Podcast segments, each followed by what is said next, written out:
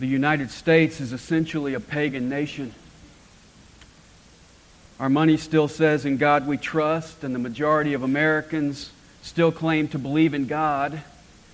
But for many decades, we have been a society dominated by practical atheism and moral relativism.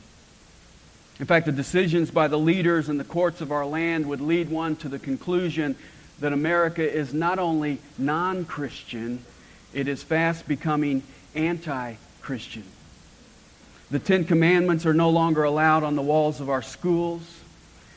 Prayer has been banned from the classroom. Nativity scenes have been ruled unacceptable on government property. Deviant sexual behavior, especially homosexuality, is sanctioned. We live in a pagan nation. And what are we as Christians to do? Well, some well meaning Christian leaders have founded organizations to counteract these anti Christian influences. They say it's time we stand up for our rights. It's time we fight fire with fire.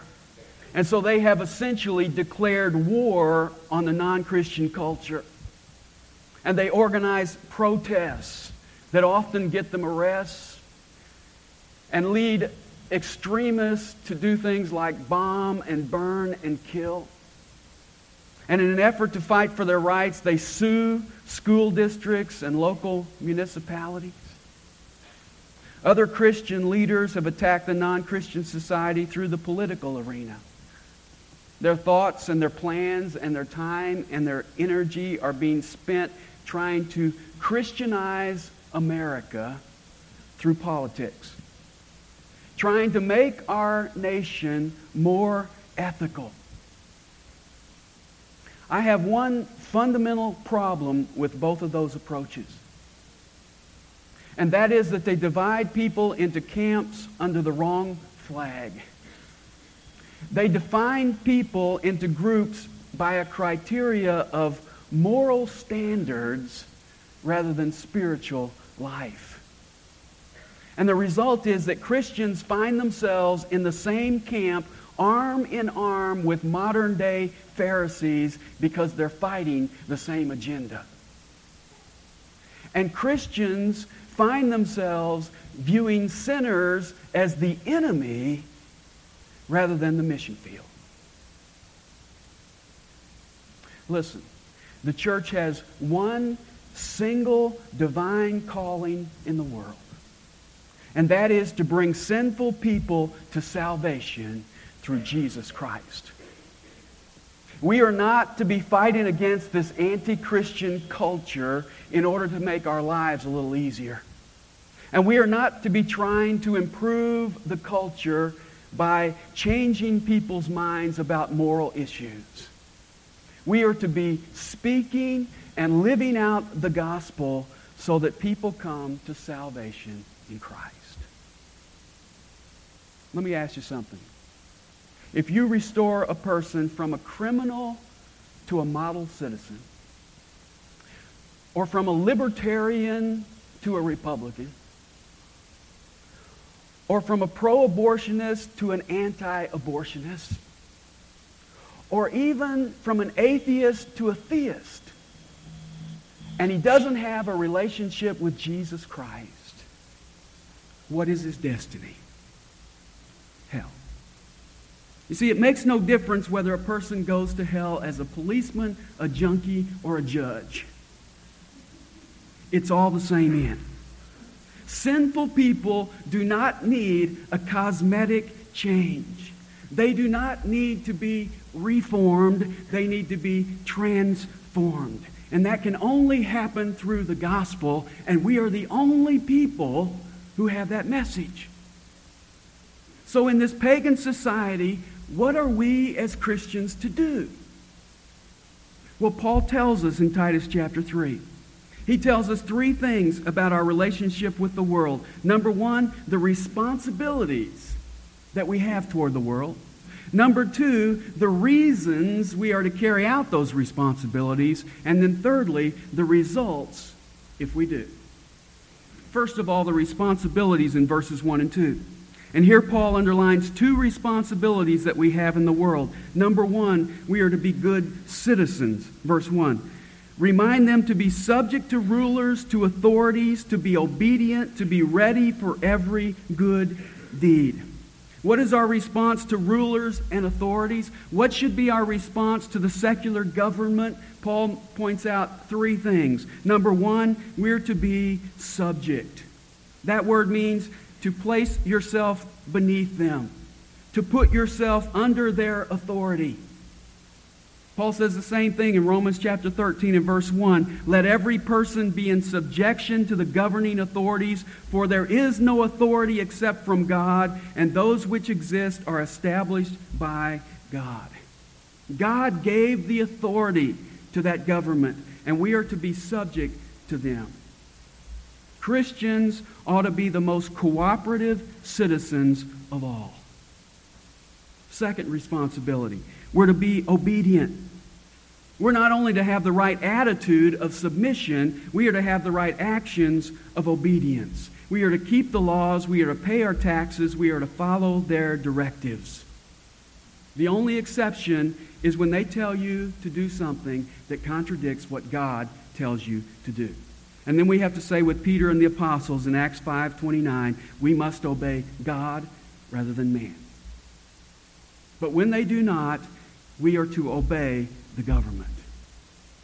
And the third thing, we're to be ready for every good deed. Obedience is doing what is expected. Good deeds is going beyond what is expected. And we are to go beyond the standard. We are to do good for others. And the word ready indicates that it's not something we're to do reluctantly. We are to do it anxiously, eagerly, and willingly. So we're to be good citizens. When the government tells us to do something, we are to submit and obey. And when a need arises, we are to be ready for every good deed. You say, well, Paul obviously didn't know what kind of government we were going to have. Because they're using our tax dollars to subsidize immoral art, and they're using our tax dollars to distribute condoms in schools. If Paul had known what kind of government we would have today, he never would have said this. Well, what kind of government did Paul live under? He lived under the Roman Empire a totally pagan government engulfed by idolatry and slavery and extortion and prostitution and exorbitant taxation. In fact, the emperor at that time was Nero, a man known as a despotic, oppressive, unjust, brutal man. You see, these principles are not conditional. They apply to any and every government. No matter what they are like, we are to be good citizens. Secondly, we're to be good neighbors, verse 2. And in verse 2, if you notice the last two words, he's speaking about how we ought to behave to all men. And Paul names four things here that ought to characterize our relationship with the world. Number one, you are to malign no one, in verse 2. When you're in the office, you're not to be characterized as one who slanders others. You are not to be characterized as one who runs down other people. And notice, who does it say we're to malign? No one. So let me back up and remind you that that also includes the president. That also includes politicians. We as Christians are not to malign our political leaders. When we do, it hinders our testimony. What are we supposed to be doing instead? Well, Paul says in 1 Timothy chapter 2, I urge that entreaties and prayers, petitions and thanksgivings be made on behalf of all men, for kings and for all who are in authority. We are not to be maligning our leaders. We are to be praying for them. Secondly, he says we are to be uncontentious. That means we're not to be fussing and fighting and feuding all the time. You say, but what if I know I'm right? Well, Paul said in 2 Timothy 2:24, "The Lord's bondservant must not be quarrelsome, but be kind to all, able to teach, patient when wronged." Even when I know I'm right, I'm not to fight, I'm not to quarrel, I'm not to argue. You know, some Christians are known for their argumentative spirit. And though they win a lot of arguments, they rarely ever win people. You see, even when, I, when what I say may be right, the way I say it can make it wrong.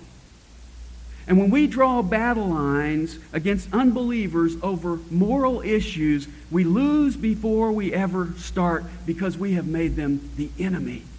And they are not the enemy, they are the mission field. And so we're to be uncontentious. We're to stay out of conflicts. And then, thirdly, he tells us we're to be gentle. That word means we're to yield to others. We're not to be stubborn. We're not to insist on our own rights. William Hendriksen says this word has the idea of a sweet reasonableness. We're to be gentle. And then, fourthly, he tells us we're to be showing every consideration for all men. And that word consideration is translated most of the time in the New Testament as meekness. It's used in 2 Corinthians 10:1 where Paul speaks about the meekness and gentleness of Christ. Meekness is the opposite of self-assertiveness. It's putting the rights and the needs of others ahead of my own. And that's a difficult thing to do. That doesn't come naturally. And that's why in Galatians chapter 5 and verse 23, we find that this is one of the fruit of the Spirit. We are not to be advocating our own rights in the world. We are to put the needs of others ahead of ourselves. Now, this phrase is really a play on words because Paul says we're to have all meekness for all men. Same word. We're to have all meekness for all men. We prefer to have some meekness for some people, don't we? Or all meekness for some people, or some meekness for all people. Paul says we're to have all meekness, all consideration for all people. And that covers the whole gamut homeless, drunks, junkies, homosexuals, prostitutes. We are to show all concern for all of them. And so there's the responsibilities. We're to be good citizens, and we're to be good neighbors. And then, secondly, he gives us the reasons in verses 3 to 7. Here, Paul gives us two reasons why we're to relate this way to the lost world. And the first reason is empathy in verse 3. For we also once were foolish ourselves. If you need some motivation, just turn back the hands of time. God says, When I found you, you weren't too hot either. And he names seven things here about the way we used to be. Number one, he says we were foolish. We had no spiritual insight. We didn't understand God. We didn't understand his plan. We didn't understand his truth. We were clueless. Secondly, he says we were disobedient. We look at sinners today and we say, they just don't look, do right. And God says, look who's talking. I have saved you and you're still not doing right. Disobedient. Thirdly, he says we were deceived in verse 3. We were led astray. We were being duped.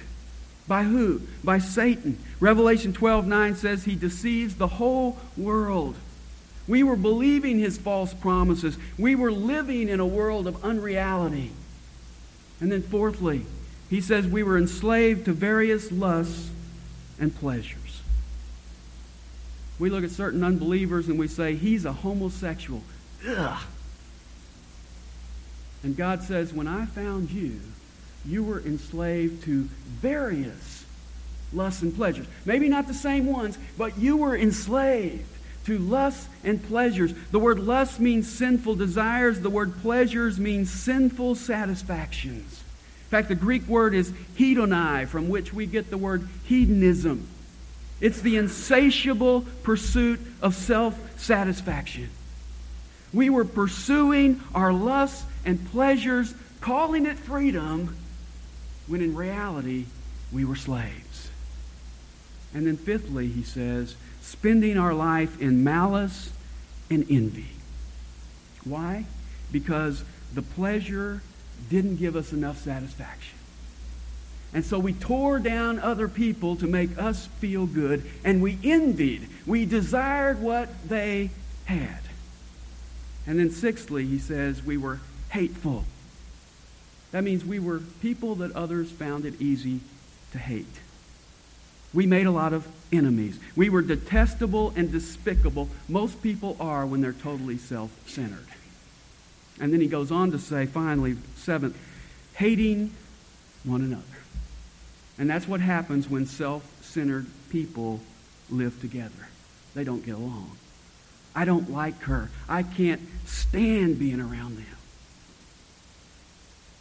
Why should we be gentle and meek and uncontentious toward unbelievers?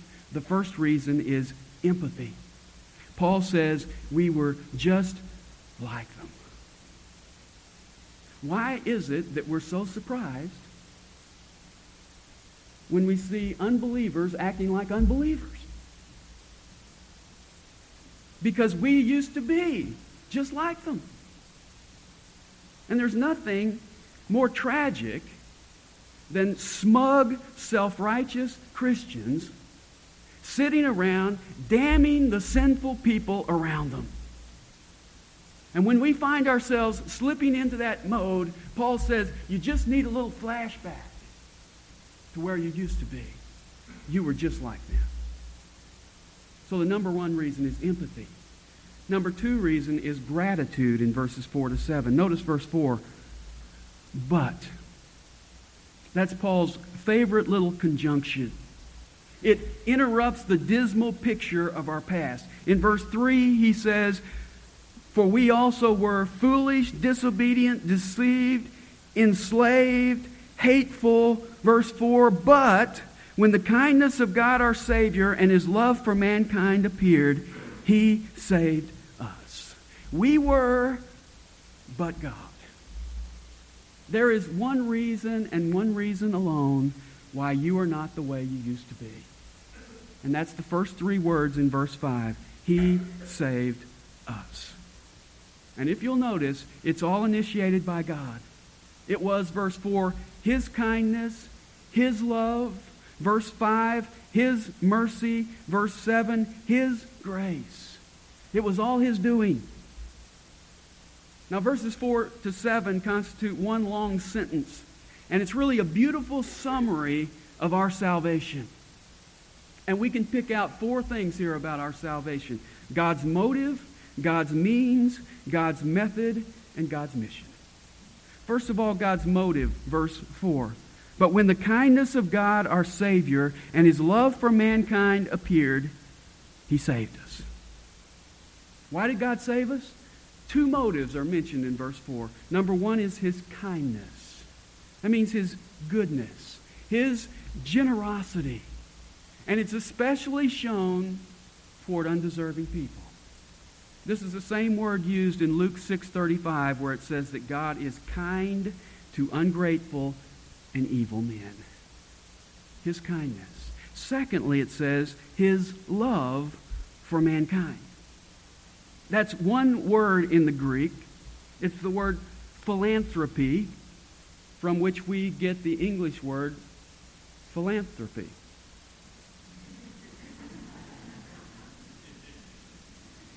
Philos means love, anthropos means man. It is the love of man. And what a contrast. The end of verse 3 says, We were hateful and hating one another. Man was hating each other and what happened? God loved man. And when did God's kindness and love appear? The very same time grace appeared back in chapter 2 and verse 11. They appeared in the person of Jesus Christ. The motive for our salvation was not found in us. It was found in God. It's his kindness and his love. And then, secondly, here we see God's means in verse 5. He saved us not on the basis of deeds which we have done in righteousness, but according to his mercy. One of the simplest and clearest truths of the gospel is the most difficult one for people to receive. Salvation is not based on good works. You do not become a Christian by acting like a Christian. Most people think that God grades on a curve. If we can just get into about the 70% range of people, maybe we'll get in. And that's why when you ask people, most people respond to that question by saying, I'm doing the best that I can. I'm trying to get above the curve. But see, God doesn't grade on a curve. In fact, God doesn't even give grades. Salvation is pass fail. And the cutoff point is 100% perfection. And guess what? Nobody has ever passed. Nobody has ever come up to the standard of God.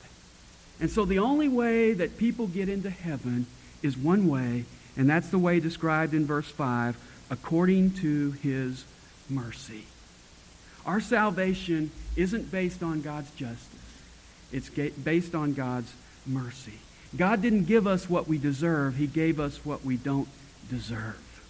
It isn't good people who get to heaven, it is sinners who have been saved by the mercy of God. And then the third thing we can point out here is God's method in the rest of verse 5 and verse 6. How does God do it? It says, by the washing of regeneration. The word regeneration means rebirth. That's what God does for us at salvation. 2 Corinthians 5:17 says, "If anyone is in Christ, he is a new creation." God doesn't just fix us up, he makes us new. He causes us to be born again. And here he relates that new creation under the figure of a bath. And that's the same figure Jesus used in speaking to his disciples in John 13 10. He says, He who has bathed needs only to wash his feet, but is completely clean. And what did God use to wash you? Well, it was the blood of Christ.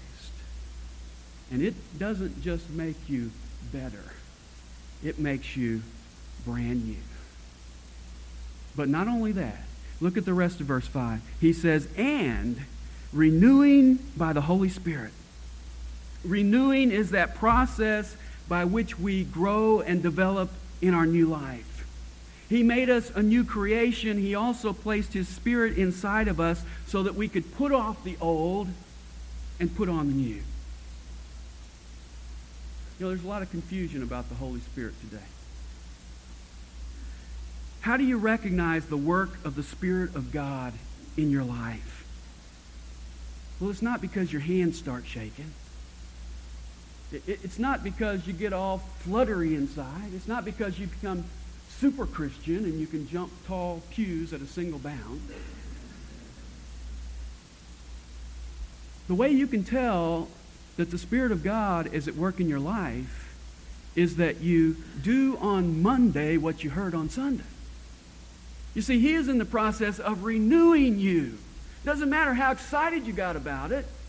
He's changing you. He's putting off the old and putting on the new. That's His work inside of you.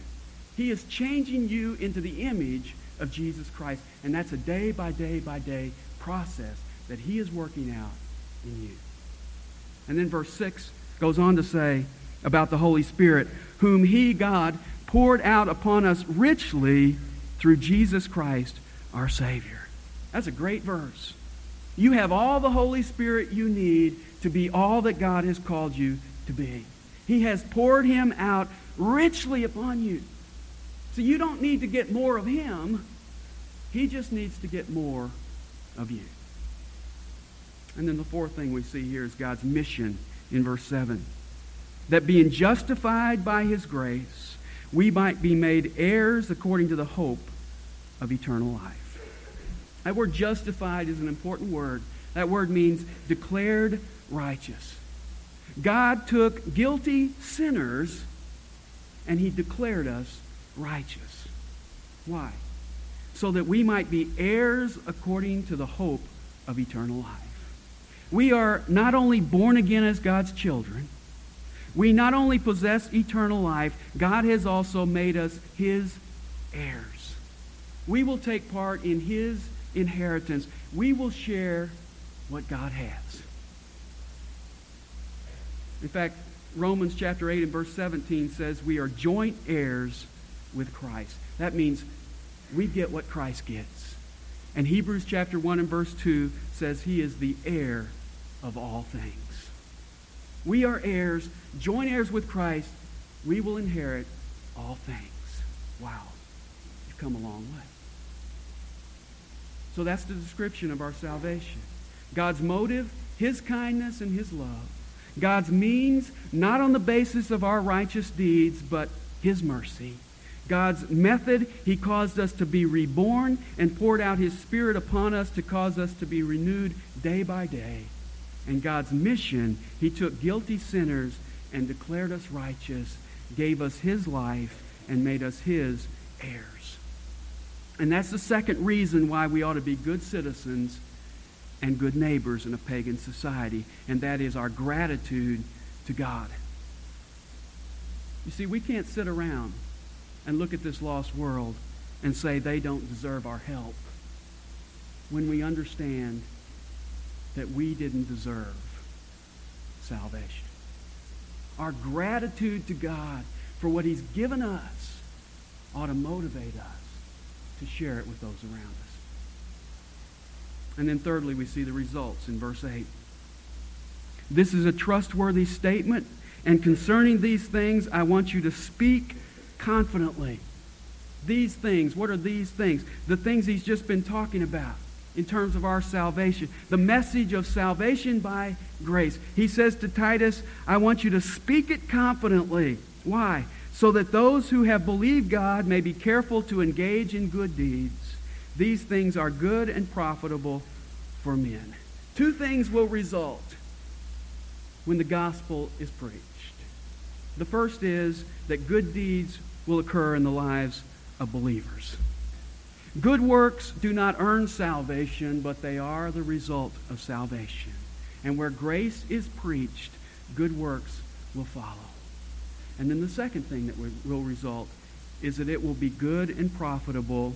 Notice the end of verse 8 for men. What men? The people of the world. It will not only produce good deeds in the lives of believers, it will be good and profitable for unbelievers. We live in a pagan society. We are not called to protest and attack the world. We are not called to reform the world. We are called to do only one thing, and that is to proclaim and live out the gospel of Jesus Christ. And when the church is doing what the church has been called to do, then those in the world will get what they really need. Same thing Jesus said in Matthew 5 16.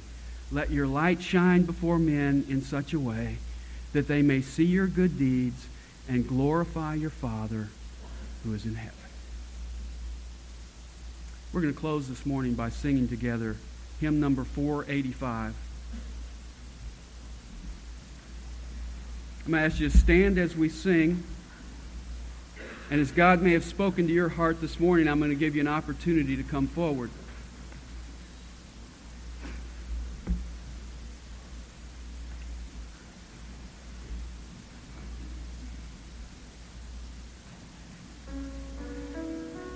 Now, if you'll notice, this is a short song.